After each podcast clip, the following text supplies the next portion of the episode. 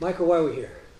Uh, to know God more deeply, to have assurance in of eternal life, to become more equipped for ministry. Ministry, yeah. Nothing makes us more equipped for ministry than being obedient in all things, right? In fact, in, in Peter, it talks about um, that we're all given gifts and that we are to use those gifts for the edification of the church. And so that's something that one of those things where a lot of times uh, within a within a church, a big church body, sometimes it's hard for people to find a place to plug in to serve. So it takes a little effort. Okay, so the quiz, which y'all took a long time ago, yeah, I'm sure you remember it. So, uh, uh, Kimberly, can you start with that one? Excuse me. Sorry. The proof of our Christianity is seen in our obedience to Jesus Christ. True. True, right? True. Okay, true. Yeah. Good. Number two. The real issue Yeah. in obedience is whether we love God true. Yeah, right. What is the verse for that? Do you know? Uh, John, I know it's in John where if you love me, keep my commandments. Keep my commandments. Exactly. Yeah. Good. Michael. Jesus Christ's main concern on earth was to do the will of the Father. True. Right? Yeah. Good. Sheila. A true believer can continually disobey the command of Christ. False. False. Right. What happens? What would happen if a believer is in disobedience? He's not one of us. What would happen? Yeah, right. There's going to be some kind of discipline that comes from the Lord. In the church um in Cor- Corinth, when uh, Chris has been, you know, maybe six months ago is in the first part there. Uh, what happened sometimes to those believers that disregarded or dishonored the Lord's table? What was the penalty? They get sick or die. sick or died, right? Yeah, that's the chastisement of the Lord, right? That's disobedience. And so, um, yeah, that's a, a believer. God is not going to leave a believer in continuous sin like that. So, yeah, good. Uh, number five, Kimberly. The Christian should view himself or herself as an unworthy slave of Christ. True. right? So, question: uh, Is everybody in the whole wide world a slave? Yes, Yes. to something. Right? We're a slave to something, and in, in a Christian vernacular, what are we a slave to? Christ. Christ, or and if you're not a Christian, you're a slave of sin. Sin. That's it. That's it, right? And it could be, it can be a, there's there's bond servants, there's all these other things, but from a Christian perspective, it's people are slaves of sin, or they're slaves of Christ. Yeah. Okay, number six. Where did I leave off? Uh, Kathy. As long as you mean to do right in your heart, God will not hold you accountable for your actions. False. Really? You mean you gotta Uh, you, you gotta do did I read it? it You can't just think it. No, no you're As right. long as you need to do right. No, you're okay, right. I thought maybe I read it wrong. No, you read it right. It's It's just tricky. well because people say, well, it's your, you know, it's the thought that counts. Yeah, Have you ever heard yeah, that? oh, right? yeah, It's the thought that counts. So actually, no, it's the action that counts. Right? There's a thought behind it, but it's the action that counts. Right? Okay, uh, Michael. Oh no, go back. Sorry. Did I give you the answer already? You did. It's okay. It's, it's We giving you all the answers. Man, wait. We got this. No, don't look at the. It's false, true, false. All right, true, false. Good. I'm getting nervous about this. Okay. There you go, Michael. The greatest commandment in the Bible is love your neighbor as yourself. Well, Well, you seen the answer? true. Did you see it? It's half true, but it's false. Yeah. Well, the greatest. What Is did love Jesus God. say is the greatest commandment, right? Okay. Love the Lord your God with all your heart. Love it. And then he said, and the second is like unto it, it is to love your neighbor yourself. Good. Okay, Sheila. A husband should love his wife just as Christ loves the church. True. Right? And where's that? Where's the verse? Where's the verse for that? Ephesians. Ephesians 5, 25 or 6 right there? Mm-hmm. Good. Uh, Kimberly. No member in the church has the right to command others. Rather, all members have the same authority. I'm not saying false. And why would you say false? Because we don't all have the same authority. We have elders and different ones that are. Yeah, exactly, exactly. Good, good. Okay. Okay. All governmental authorities are from God, true. Really? What about what about like? Oh, what about the government of Iran? From God, He set up for His purposes and Communist. China. Yeah. Right. Yeah, true. Right. And so people think about that sometimes. It's like, well, that's just horrible. You know, God would institute that government, and they would just they're just mean and rotten. I mean, Saddam Hussein would just kill people willy nilly. Or right? what would be worse, though? What could be worse for a society? No government. no government at all when it's anarchy, right? Then everyone's killing everyone, and there's no there's no fear of authorities at all, right? So yeah, even a bad government is there by God to instill order within the society, and it's for the benefit of the people. Even even though the government has um, become a wicked entity, it still serves a purpose. Right? Not benevolent for sure, but yeah. Good. Any questions on this? Anybody know the memory verse? You have five weeks to, to memorize it. And forget it. That's what happened. You memorize it the first. You memorized October 18th, the last time, after that week, right? A long time ago. All right, here we go. Let's look at this. Uh, can you read that, Michael? And by this, we know that we have come to know him if we keep his commandments. The one who says, I have come to know him and does not keep his commandment, commandments is a liar, and the truth is not in him. First John two, uh, three through four. Right. So, so then, what is the result of someone who has come to know the Lord? We keep His commandments. we keep his commandments, right? And then the person who says that he does or he knows the Lord but doesn't keep his commandments, what is he? A liar. He's a liar, right? By the way, in the- definition of in First John, uh, when it talks about what is the liar, you know what, they, what he what he defines the liar as? The one who does not believe. The one who doesn't believe is the liar, right? And so, if Jesus says, "If you love me, you keep my commandments," and a person doesn't keep commandments, then he doesn't love. And the second thing is, notice the word "know," right? In in Genesis, we look at that word and it says, "And Eve knew." Sorry, Adam knew his wife. That is a intimate relationship to know, right?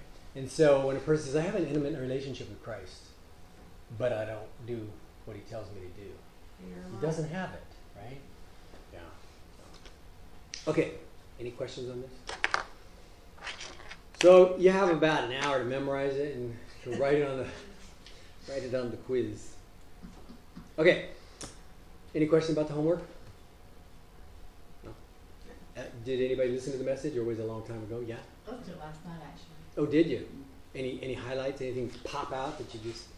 I love he was doing John twenty-one about, you know, got Christ had already, you know, raised from the dead, and he goes to their, they're out fishing, you know, and Mhm. Jesus says, you know, come back and Peter sees him, jumps out of the boat and runs to see him. What I loved about it, talking about, you know, when Jesus said, do you love me, Peter, do you love me, Peter? He goes, saying, yeah.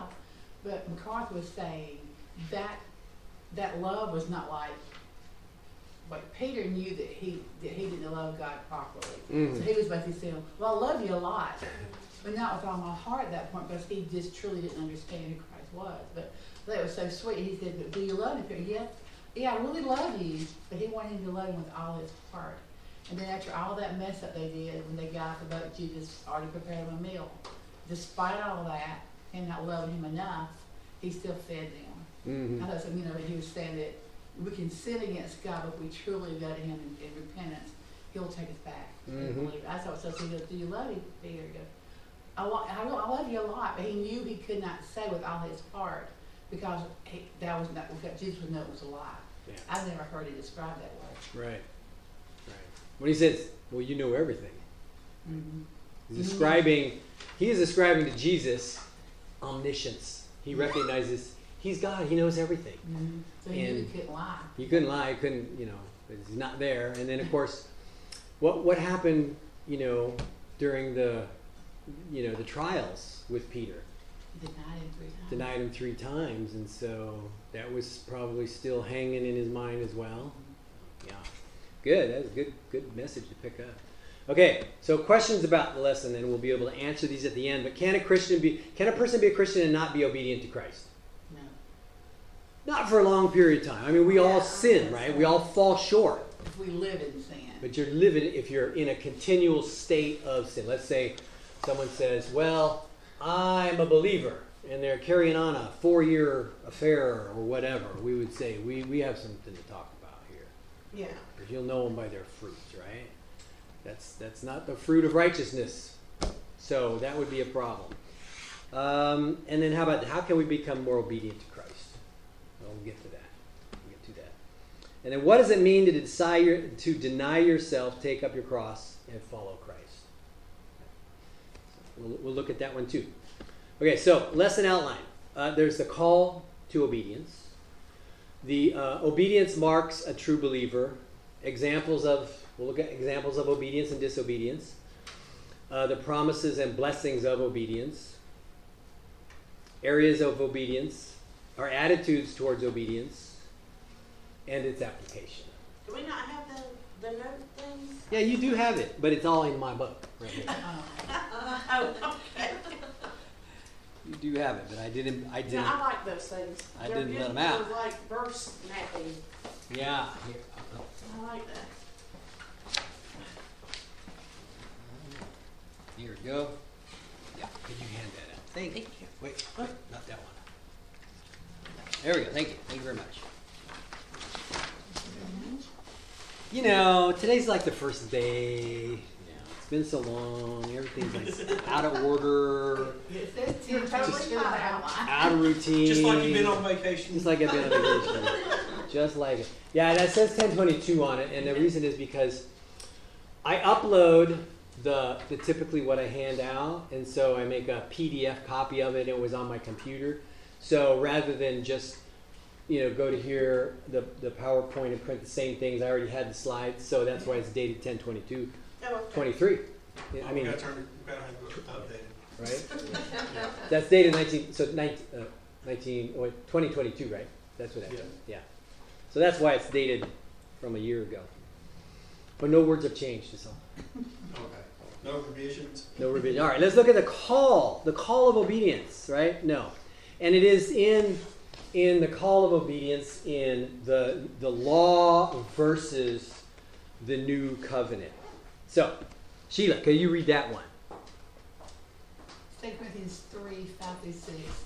Not that we are adequate in ourselves to consider anything as coming from ourselves, but our ad- adequacy is from God, who also made us adequate as servants of a new covenant, not the letter, but the spirit. For the letter kills, but the spirit gives life. Okay, so when we look at this, what are the three words you see here used uh, in, in describing us? There's adequate, adequacy, adequate, right? And so, what does the ad, what does adequacy even mean? What does that mean? Good enough? Good enough. Having the the requisite quality or resource to meet a task, right? Is saying, you know, I need Michael is adequate to drive this vehicle, right? You you've got the requisite qualities and abilities and licenses and everything, right? So so that means that we would have that. And then where does our adequacy come from? From It comes from God, right? So we can't do it on our own? Guess not. Um, and then what were we made adequate for? The servants of a new covenant. To be servants, right? To be servants of a new covenant, right? So what is the difference? There's the old covenant, which are the, I should say, there's the law, right? And is anybody able to fulfill the law? Jesus. Only Jesus, right? And then there's the new covenant, right? The new covenant in his blood, right? It's a covenant of forgiveness. But are we able to then fulfill the new covenant? Well, we are, but only because of God who gives us the adequacy to do so, right? And then if we take that a little bit late, further and we look at, uh, but of the Spirit, For the letter kills, but the spirit gives light. And we look at that verse. Okay, I, I, I just have to ask about Mhm. the letter. What does it mean by the letter? The letter is the law. The, okay. The written gotcha. law, the letter. The That's what I- written, okay. that you will follow. You know, you've heard that. In fact, that's a, that's kind of one of those sayings in our vernacular, right? It's the letter of the law. Well, the le- comes Oh, from the Bible, was right? Yeah. So, 1 Corinthians 3.16, Do you not know that you are a temple of the Holy, uh, sorry, you're a temple of God, and that the Spirit of God dwells in you? So when we look at the Spirit there, oh, Spirit gives life. So you have the Spirit of God in you, that Spirit gives life. Of course, that's, that's also the same way we're regenerated, right? So then, um, and of course that is the question, what is meant by the letter? It's, it's, um, it's not of the letter of the law. It's not of the old covenant. It's the new covenant, right? It's the new covenant in Christ. So, okay. Any questions about that? So then, where does our adequacy come from? It comes from God, right? It's not within us. Now, what does that mean, though? Does that mean that we are being always directed? What's our part in all this? Right? Is that a trick question? Is it a tr- do you have a trick answer?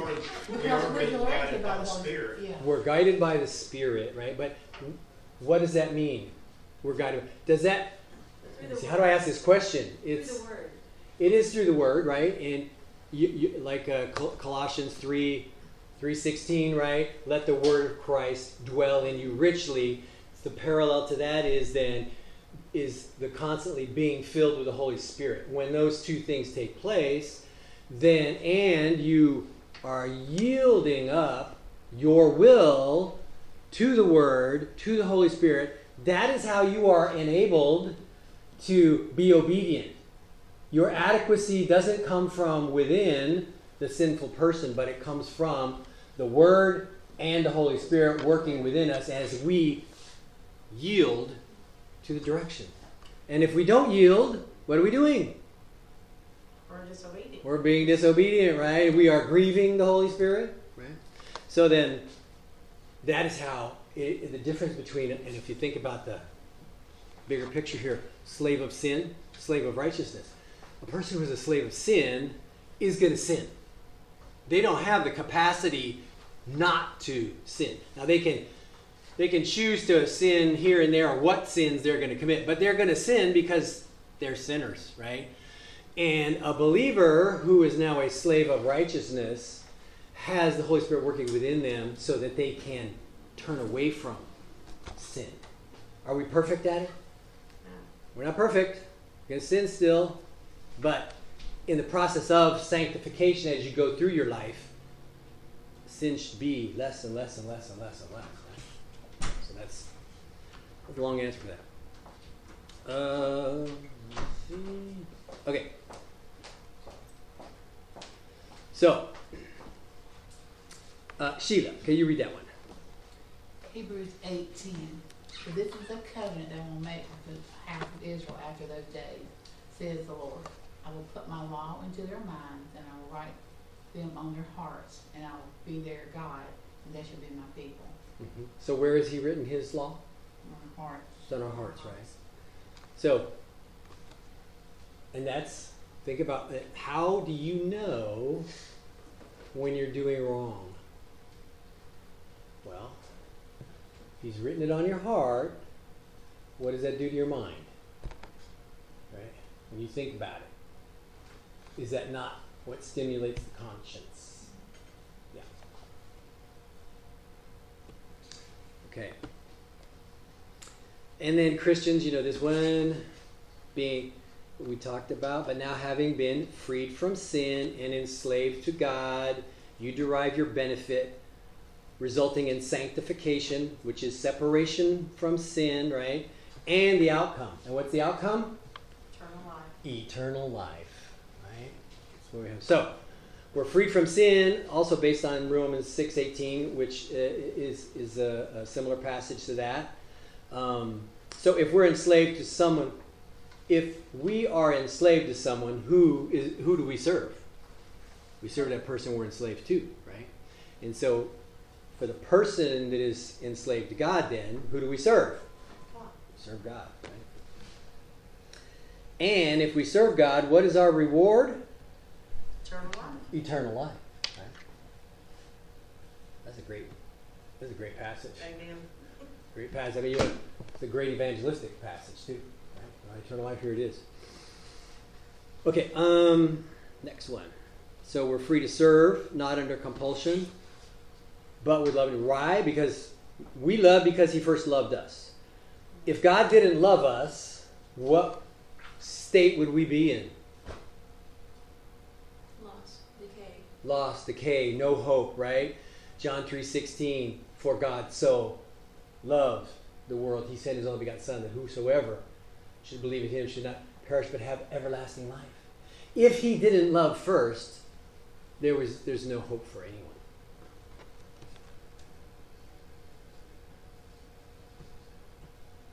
And then love sums up the Christian motivation for obedience.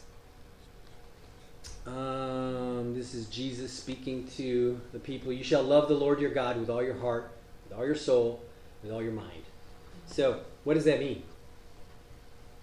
What does that look like? I should say, what does that actually look like?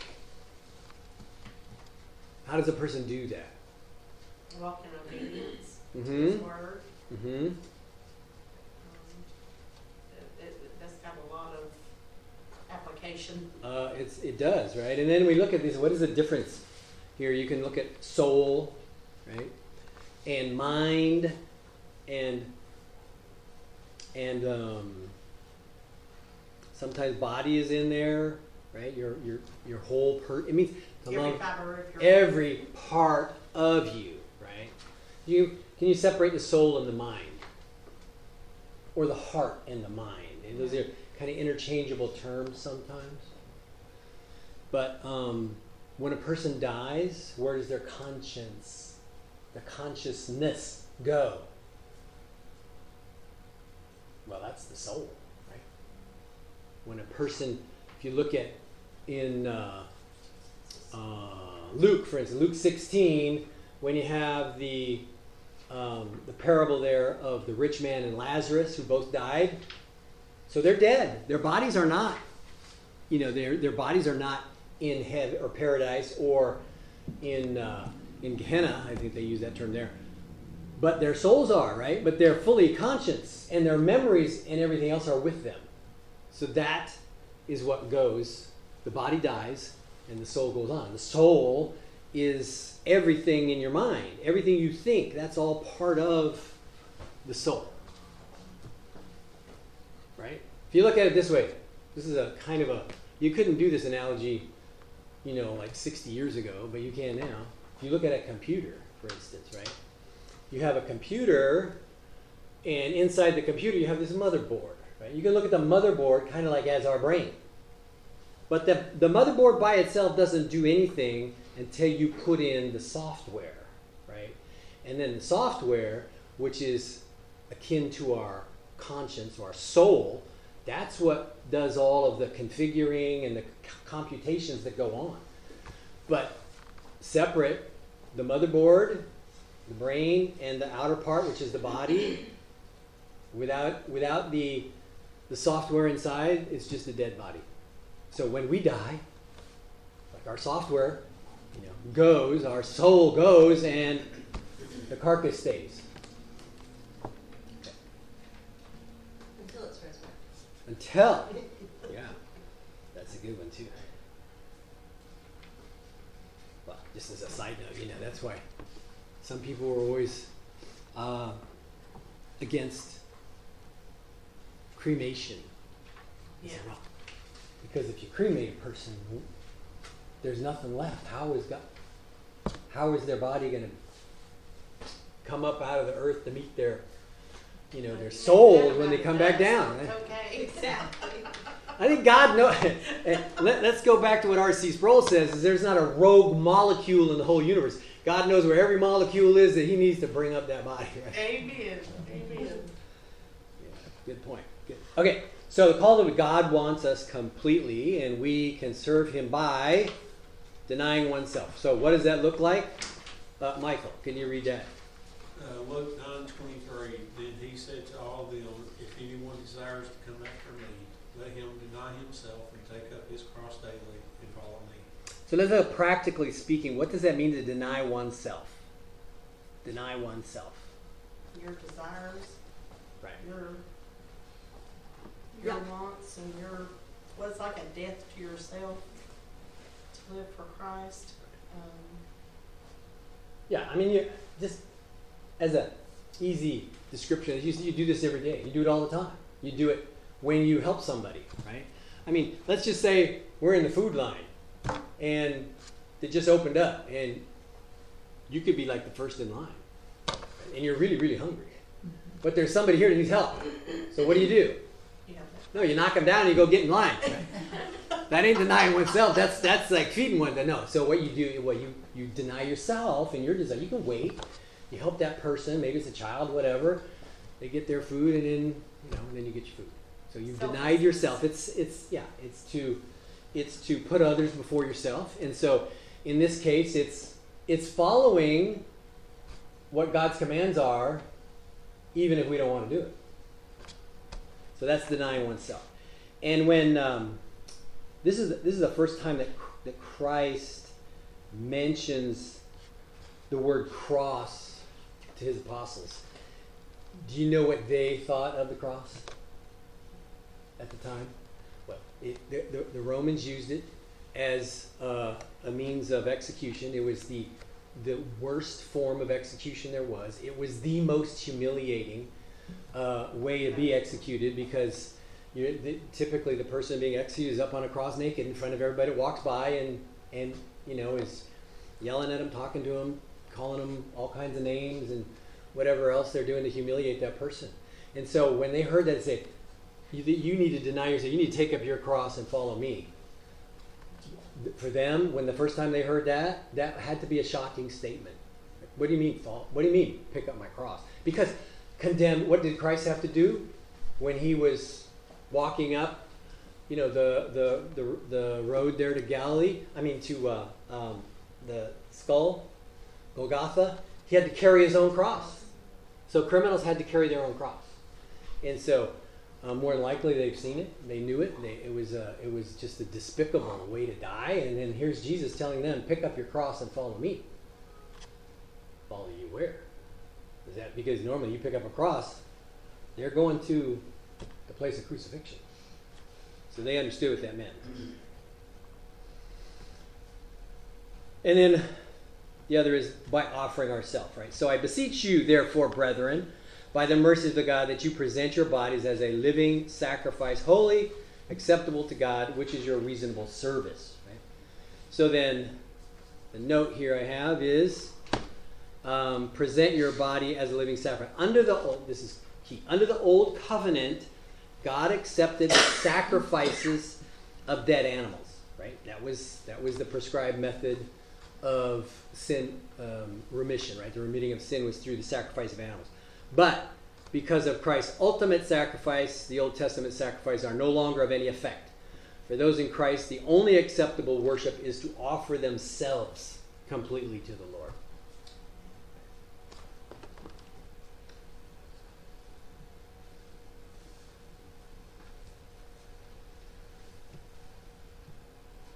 Okay, and then it's not a list of do's and don'ts. Some people like this. This is a long one. Um, but wherefore, wherefore, if ye be dead with Christ from the rudiments of the world, why, as though living in the world, are you subject to its ordinances? Touch not, taste not, handle not, which all are to perish with the using after the commandments of men, which things indeed have a show of wisdom in will worship and humility and neglecting of the body, but not in any honor to the satisfying of the flesh. If ye then be risen with Christ, seek those things which are above, where Christ sitteth on the right hand of God. Set your affections on the things above, not on things here. So, what is the one thing that all religions love to do?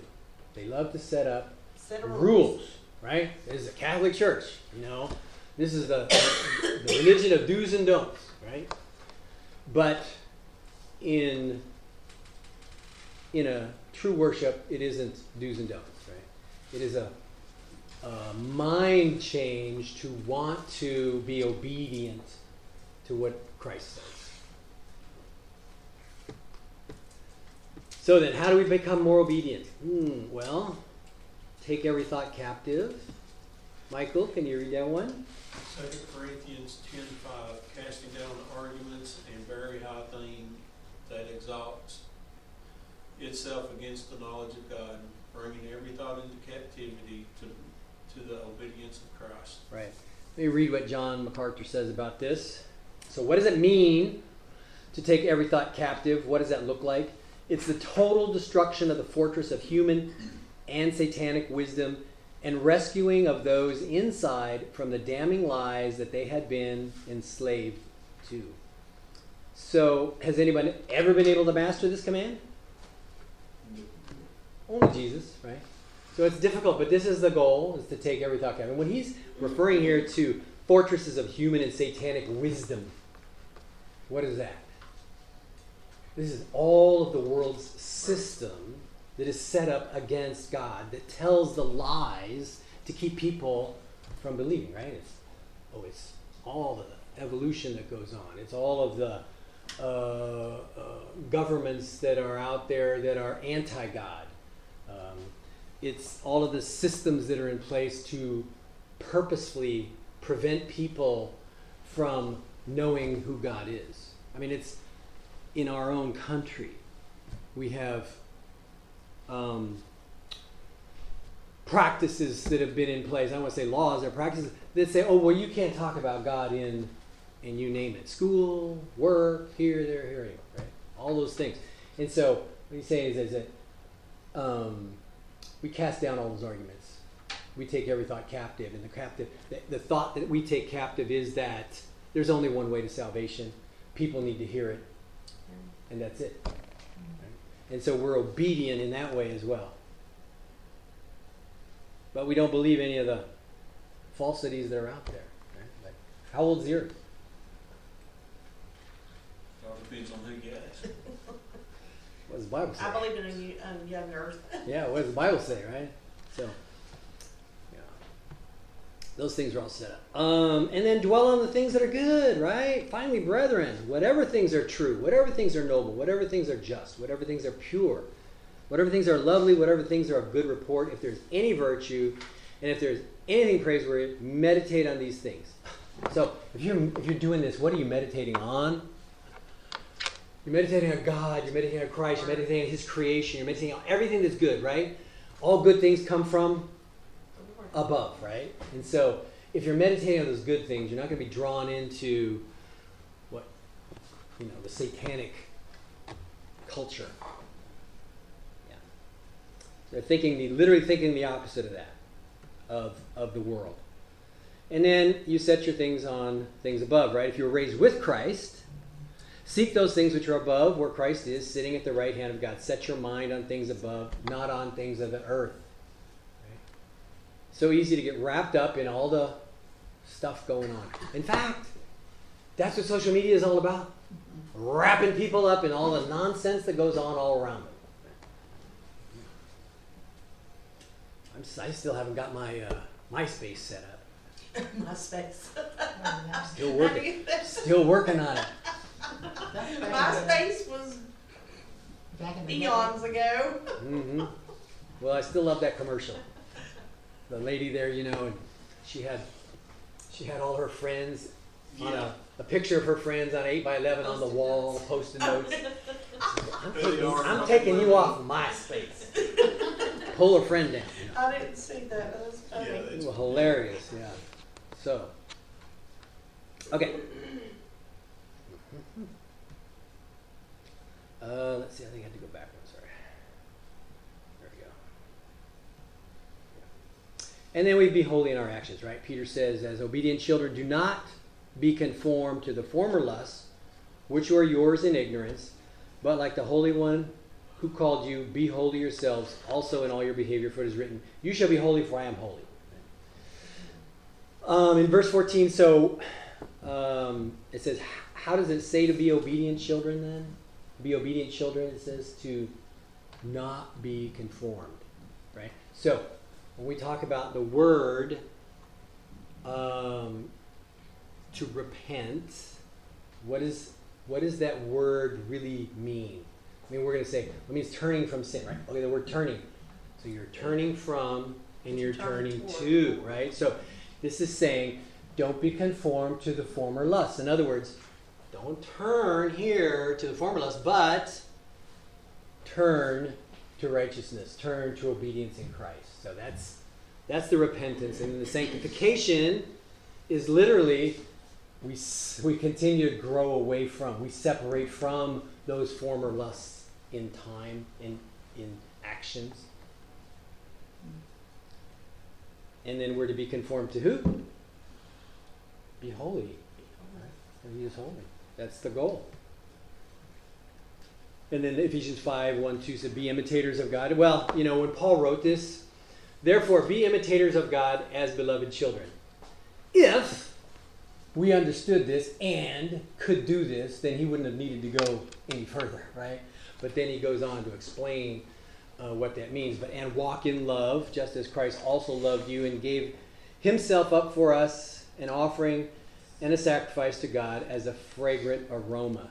So then, for us, it, you know, even Paul said, "Imitate me as I imitate in, imitate Christ." Right. So that's our our goal in life should be to um, to imitate God. And how do we know how to do that? Where do we understand that, or where do we learn what that means? From His Word, right? And then who was God on earth? It was Jesus Christ. So we imitate Christ. Okay. So, what's the struggle? Well, we all fall short, right? Sheila, can you read that? James three two, for we all stumble in many things. If anyone does not stumble in, in word, he is a perfect man, able also to bridle the whole body. Hmm. Yeah. So even though we are doing the things just mentioned, we all we all stumble, right? This is hard not to. Right? But what does Paul say? Well, Paul, Paul, who wrote most of the uh, the, the New Testament epistles, right? He says, "For what I am doing, I do not understand. For what I will to do, that I do not practice. But what I hate to do, that I do." And what is it he hates to do? Sin. Sin. He hates to sin, but yet he still sins, right? If then I do what I will not to do, I agree with the law that it is good. But now it is no longer I who do it, but sin that dwells in me. So what is he referring? What does he mean by that? The sin that dwells in him. The old man.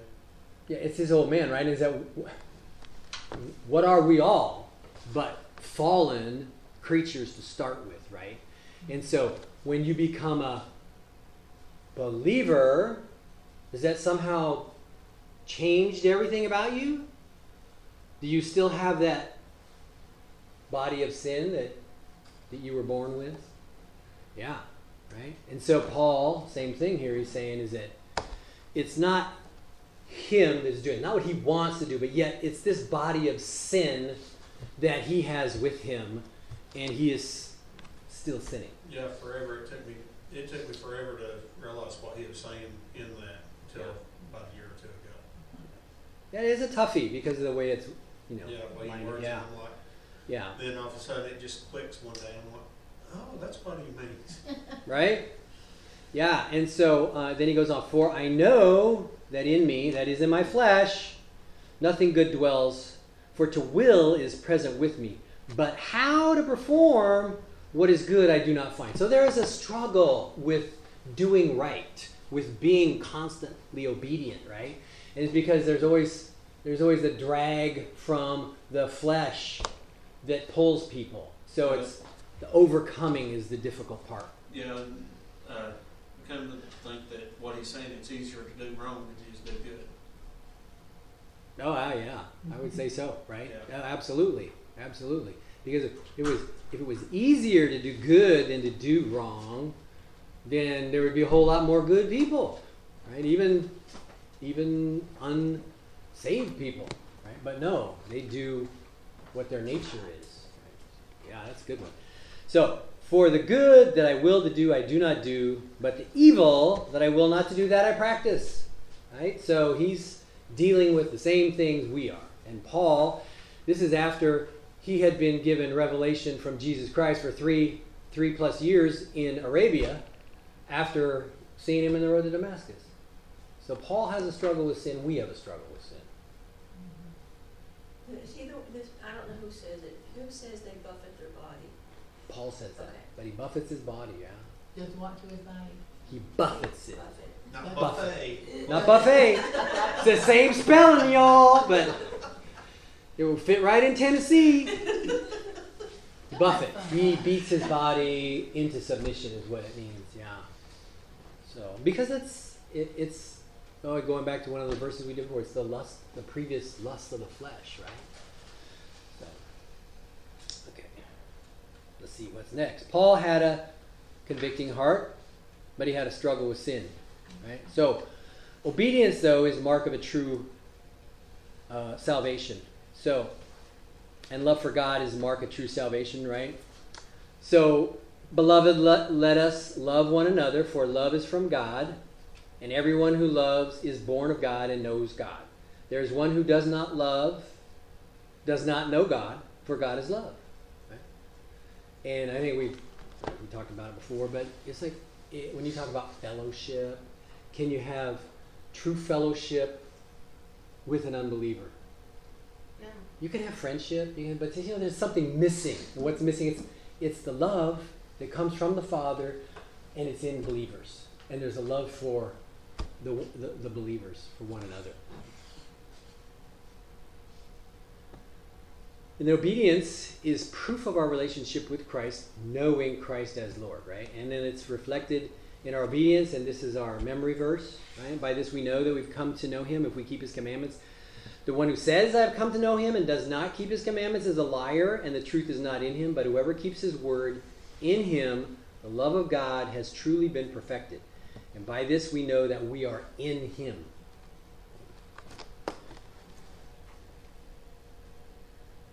So when somebody asks, sometimes they're like, well, gee, I don't know if I'm saved.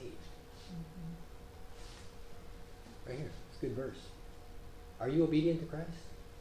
Is that your desire to always be obedient to Christ, even though we stumble? But if you if you're obedient to Christ, by this we know that we are in Him.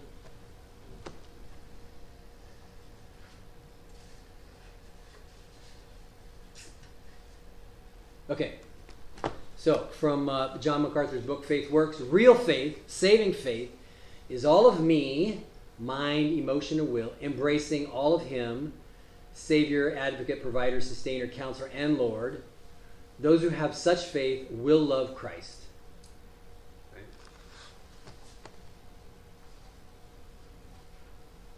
So, examples of disobedience and obedience. So, what are what are some external evidences or consequences of disobedient behavior? Uh, Romans 1 26, 27. Michael, could you read those two? Uh, for this reason, God gave them up to vile passions, for even their women exchanged the natural use for what is against nature.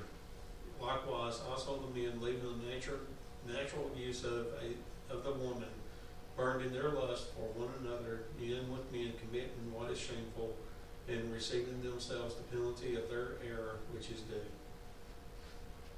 So then, this is the result of people in sin.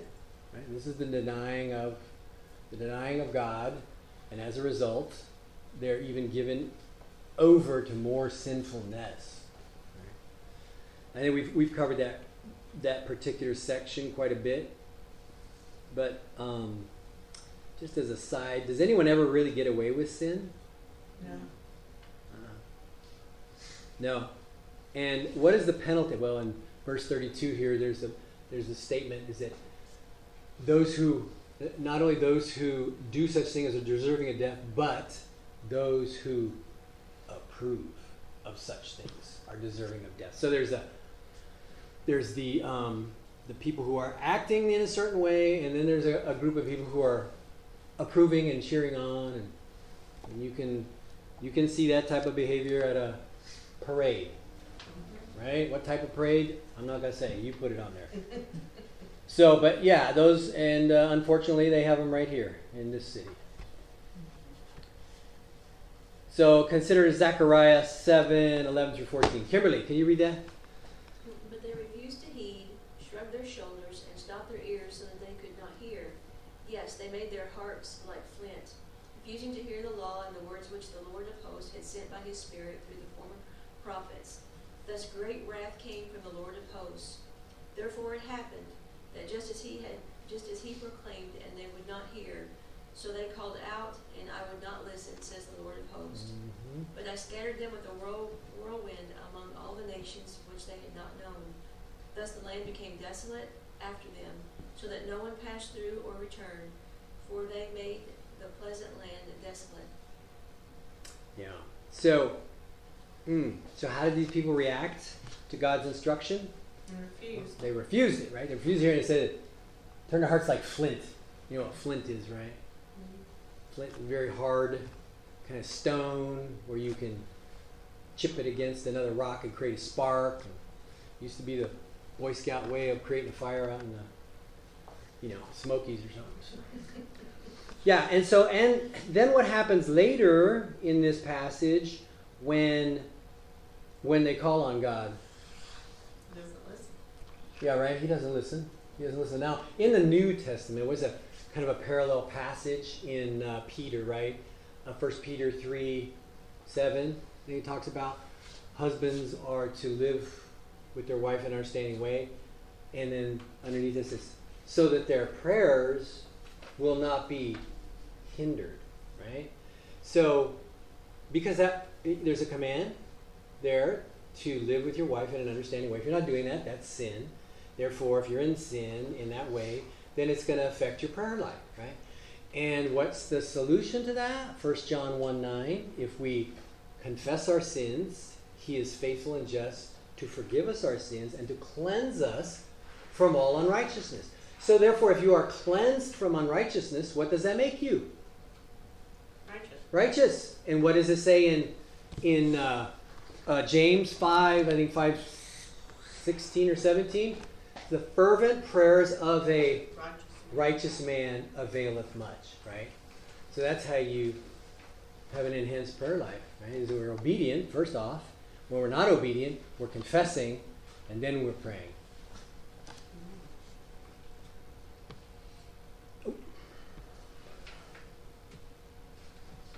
Okay, so Christ's example of obedience was what? Was to, Jesus said, that my food is to do the will of him who sent me and to finish whose work? His work. Finish his work. So you refer to God's plan of redemption there. Oops. I had to go back one, sorry. Okay, so it's to do the, the will of his Father.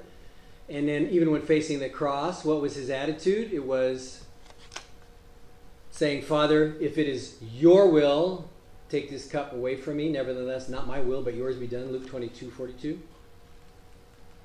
I mean, so even though it's a difficult thing that Jesus was about to do, whose will was he determined to carry out? It was the will of the Father, right? So how does that apply to us in our life? Well, even in difficult circumstances, we still want to do what we're supposed. We want to be obedient, right? Even when it's hard. I mean, there, there- there's a myriad of examples all the time. You know, an easy way out is you know to gloss over something that you're supposed to report, and you don't want to report it because maybe somebody's gonna get in trouble. Sometimes that's you still need to do that, right? You need to do it because if that's what the rules say and that's what happens. I mean, were you the one who broke the rules? No. But nonetheless, it's a hard thing to do, but that's what being obedient is. Doing those hard things. And um, so, to what extent was Jesus willing to be, be obedient? Philippians 2 8. Any And being found in appearance as a man, he humbled himself and became obedient to the point of death, even the death on the cross. And only they add that, not just death, but even the most humiliating way to die.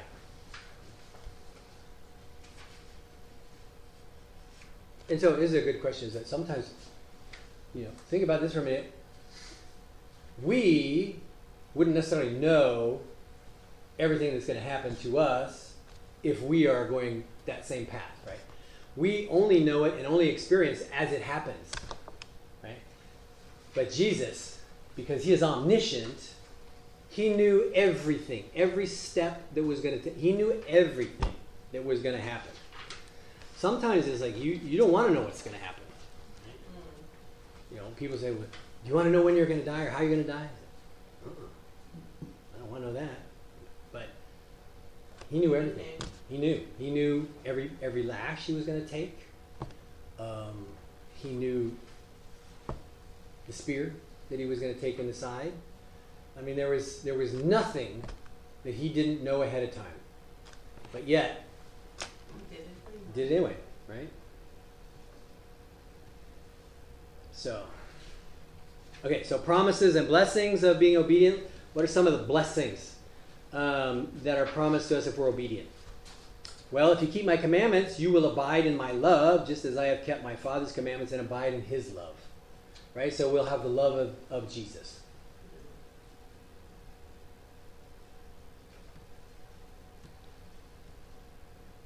And then John 15, 14.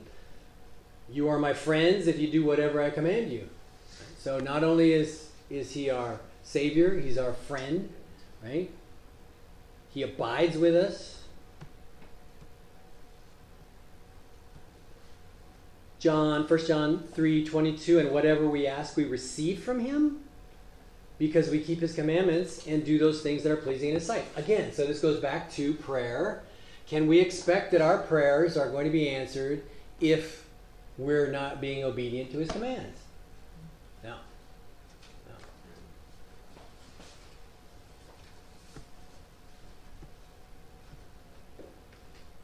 And then what does Jesus compare the life of a person who hears and obeys his word? Oh, yeah. Um, Sheila, can you read that one? Matthew seven, twenty-four through twenty-seven. Therefore whoever hears these sayings of mine and does them, I will liken you to a wise man who built his house on rock. And the rain descended, the flood came, and the winds blew and beat on that house, and it did not fall. It was founded on the rock. But, but everyone who hears these words of mine and does not do them, he will like a foolish man who built his house on the sand. And the rain descended, the flood came, and the winds blew and beat down, beat on that house, and it fell. Mm. And a great weather fall. Great.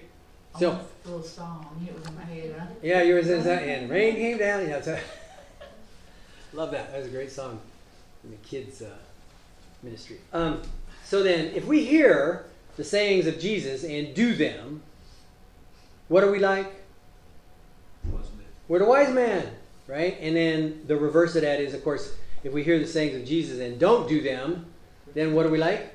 The foolish man. The foolish man, right? Okay, so I mean, there's a, so much wrapped up in this in other passages, but uh, what is uh, what is the uh, uh, psalm that says it's the fool who says in his heart there is no God?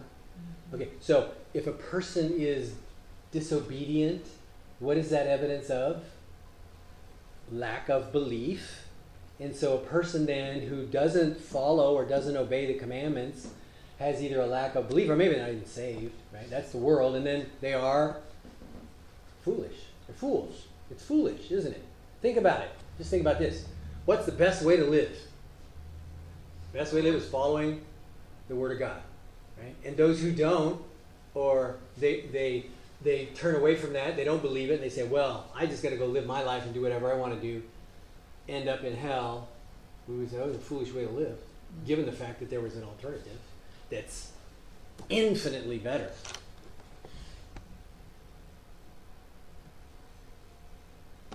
So, areas of obedience, tough part. So, in a typical relationship we face in our daily lives, such as parents, children, employers, employee, wives, husband, it becomes obvious that obedience isn't always easy. But what does God expect when obedience is difficult? Obey anyone. Obey anyway, right? Yeah, it's tough. It's hard, right? We still have to obey. So we're similarly accountable to God in the way that we wield our authority over others. We can make it difficult for those who are accountable to God to obey us. Right? There's nothing worse than making it hard for somebody to um, to obedient to be obedient when as a boss maybe you're just like being really you know mean rotten or something to somebody but yet you expect them even though you're in a bad mood you expect them to be carrying through with what they're supposed to do. So how can parents make it difficult for their children to obey? Well fathers do not exacerbate your children so that they will not lose heart right? So children can be easily easily um, um, discouraged dissuaded from being obedient. So that's that's one way that parents need to be particularly careful. And then um, how can husbands make it difficult for wives to submit?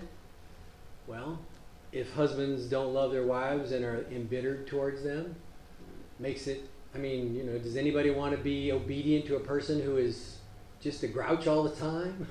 Mean rotten? No.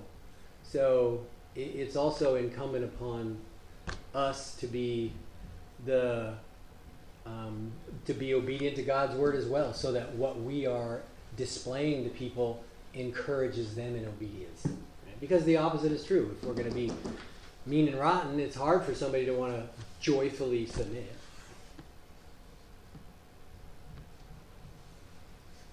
Doesn't excuse them, but nonetheless, you know, it makes it hard. And then every Christian should desire to obey God, right? I delight to do your will. Oh my God, your law is within my heart.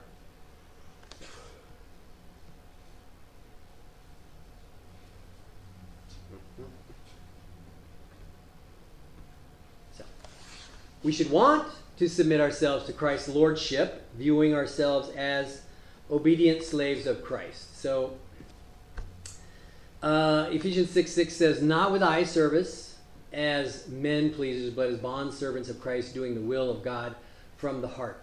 So it's like this. Have you ever seen somebody who's at work and the only time they're working hard is when the boss is there? Mm. And the rest of the time they're just slackers, like don't do anything anytime. So that's the ones who are I they're doing it for eye service, just men pleasers, right? But we're told really to do all things as unto the Lord, right? Regardless of whether the boss sees us or not. Yeah, and then our obedience is is is uh, the treasure of our hearts, right? So then, the good man, Luke six forty five and forty six, the good man out of the good treasure of his heart brings forth what is good, and the evil man out of the evil treasure brings forth what is evil, for his mouth speaks that from which fills his heart. So why do you, an example, why do you call me Lord, Lord, and do not do what I say? And this this leads directly into a little um, debate that took place a while ago. So then, does a person have to repent of their sin and yield to Christ's authority in order to be saved? Do you have to repent of sin and yield to Christ's authority in order to be saved? Yes. Yeah. So you guys come from, you know, a solid church. Other churches would tell you, no, you just have to make a profession. You just have to say the prayer. right? Accepting. Yeah, you Yeah. just have to accept him, right? And then, but then there, there's no no fruit, there's no change, right? So then, is Christ Savior only, or is He Lord? Right? So let's go on a little bit here. There's the no, no lordship view, meaning, oh, he's if He's your Savior, that's all you need. You don't have to be obedient; just accept Him as your Savior. So Dr. Charles Ryrie says this repentance is a change of mind about Christ. No turning from sin is required for salvation. And that's in his book, right there. So Great Salvation, page 96 and 99. Right?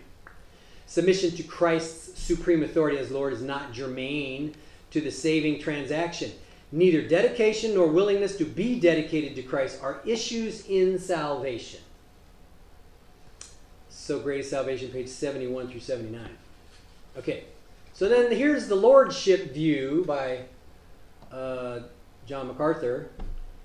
He says that repentance is not just a change of mind, it is a change of heart. Repentance is the context of the new birth means, which means turning from sin and to the Savior.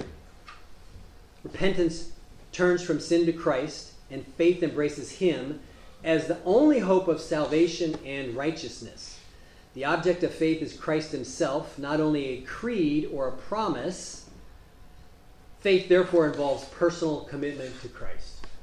And these are the two, these are kind of two big divides in, you know, Christian churches. You have this Arminianist view as one thing, and then it's, well, I received him as my Savior, and so I'm saved. But yet there's no, there's no obedience, there's no turning from sin, there's no repentance. And then there's the other view, which is that if you are truly saved, then there is a repentance that's taken place, and there is a turning to Christ, and there is a following, and, and He is the Lord. So, and I think I have a quote here. No. So, it goes like this To some, uh, He will be, no, to everyone, Jesus will be their Lord. But only to some will He be their Lord and Savior. Right? So remember that verse is that uh, in in Philippians, right? Is that at the name of Jesus, every knee shall bow uh, under the on the earth, no, in heaven, on the earth, and under the earth, right? And it and the difference there being is that, of course, those in heaven are those who are believers, and the others, well, if it's if it's on earth, there's the potential believers un, and unbelievers, but under the earth, for sure, everybody would be those who died and went to hell. But they're all going to call him Lord. But only those who believe are going to call him Savior. And that's the that's the difference between the lordship view versus the non-lordship view. So, just to review then, we covered the call to obedience. Um, obedience marks a true believer. Examples of obedience and disobedience, the promises and blessings of obedience areas of obedience, our attitude towards obedience, and application. So, any questions on anything we covered? Okay, so next week, listen to the message, bring in any past due homework, and we didn't have any CDs anymore. I don't, yeah, that's like MySpace.